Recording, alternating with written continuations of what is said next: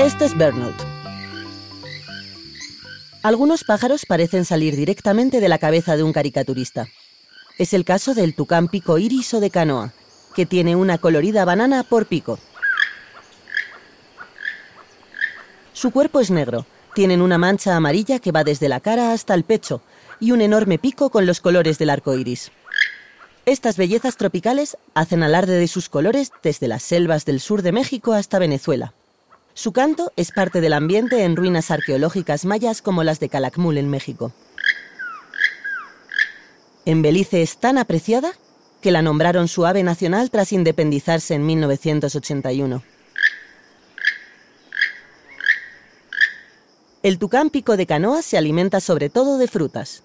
La sostienen con el pico, inclinan hacia atrás la cabeza y para adentro. Como estos tucanes no tienen tanto talento para volar, prefieren saltar de rama en rama. Tampoco les gusta estar solos. Se mueven en grupos de 6 a 30 pájaros. Y cuando la convivencia genera cierta fricción, usan sus picos como espadas en duelo. Y no solo lo usan para eso.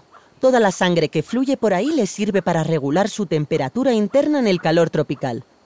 Un impresionante pico con impresionantes funciones. Para Bernot, soy Paula Vilella.